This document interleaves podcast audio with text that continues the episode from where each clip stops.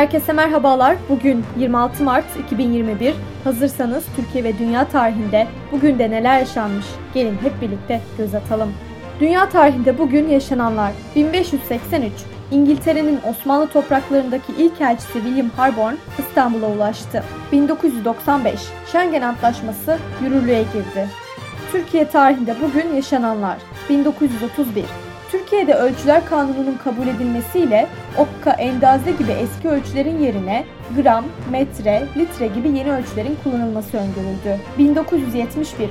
Cumhurbaşkanı Cevdet Sunay, on iki Mart muhtırasıyla istifa eden Süleyman Demirel'in yerine atanan Nihat Erim'in kabinesini onayladı. bin dokuz yüz yetmiş bir. İstanbul'da iki kıta birleşti. Boğaz Köprüsü'nün elli yedinci ünitesinin de yerine konulmasıyla kentin Asya ve Avrupa yakaları birbirine bağlandı. Bugün doğanlar. bin sekiz yüz kırk dokuz. Fransız sanayici Armand Peugeot dünyaya geldi. bin dokuz yüz elli dört. Türk gazeteci ve muhabir Savaş Aydoğdu. Bugün ölenler. bin dokuz yüz yirmi iki. İranlı Sufi ve yazar Halacı Mansur hayatını kaybetti.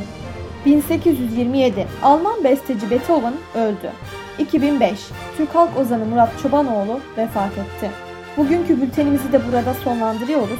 Programımızda tarihte gerçekleşen önemli olayları ele aldık. Yarın da tarihte neler olduğunu merak ediyorsanız bizi dinlemeyi unutmayın. Yarın görüşmek üzere.